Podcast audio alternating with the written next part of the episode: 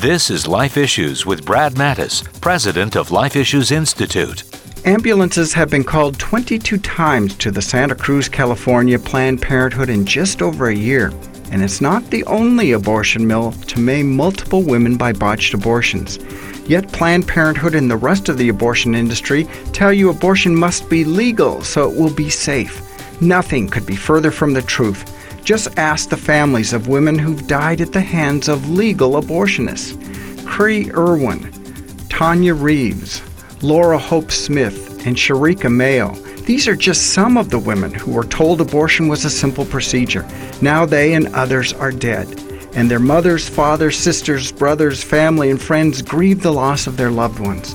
Don't believe the lie that legal abortion is safe abortion. Follow us on Twitter at Life Issues USA and stay informed, more informed than you've ever been.